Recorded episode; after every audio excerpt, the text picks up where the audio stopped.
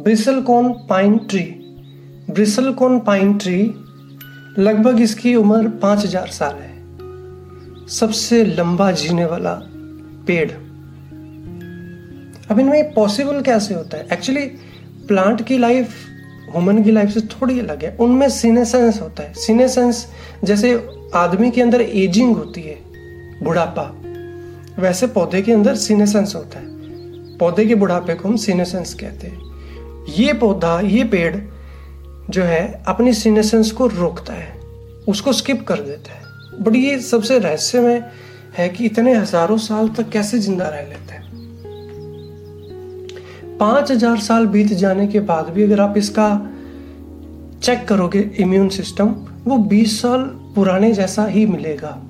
मतलब कि इम्यूनिटी बीस साल पुराने जैसी, पर उम्र हजारों साल जैसी।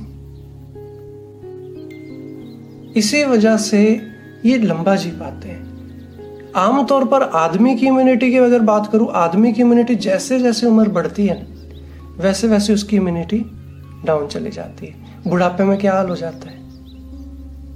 अब जैसे कोरोना महामारी है, कोरोना महामारी में जो बूढ़े लोग हैं, बुजुर्ग लोग हैं, इनको कहते हैं सबसे ज़्यादा खतरा है, क्योंकि मल्टीपल डिसऑर्डर्स हो जाते हैं, रेस्पिरेटरी डिसऑर्डर्स हो जाते हैं, इसके साथ साथ मल्टी ऑर्गन फेलियर हो जाता है, क्योंकि इम्यूनिटी कमज़ोर हो जाती है। पर लेकिन इन पेड़ों में और कुछ जीवों के अंदर क्या होता है कि हज़ारों साल की उम्र होती है और इम्यूनिटी जैसे की वैसी बनी रहती है, ज्यों की त्यों। तो इतनी इम्यूनिटी का इनका रहस्य क्या है? इनके अंदर कुछ ना कुछ ऐसे सिक्रीशन बने रहते हैं। अब आप बीमार हो जाओ, आप हॉस्पिटल जाओगे, मेडिसिन लोगे, डॉक्टर के पास जाओगे, अगर एक पेड़ वो कहाँ जाएगा? क्योंकि वो तो इमूवेबल है, वो तो एक जगह फिक्स रहता है।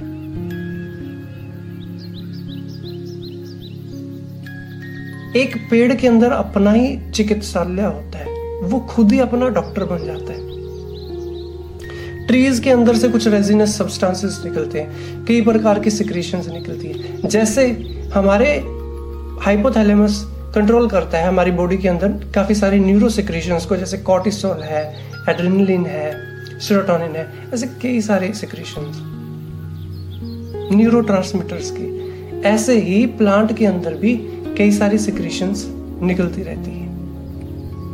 अब उन्हीं सिक्रीशन में से कुछ सिक्रीशन इनको एंटी एजिंग टच देती है, इनकी सीनेसेंस को स्किप करती है और इनको लंबी उम्र देती है।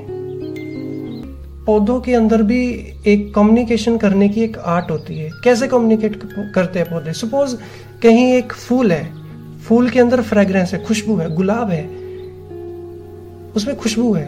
हमें नहीं पता कि गुलाब कहाँ है, पर खुशबू से हम उसकी तरफ खींचे चले जाएंगे कि इधर गुलाब है। तो पौधे ने कम्युनिकेट किया अपनी फ्रेगरेंस से।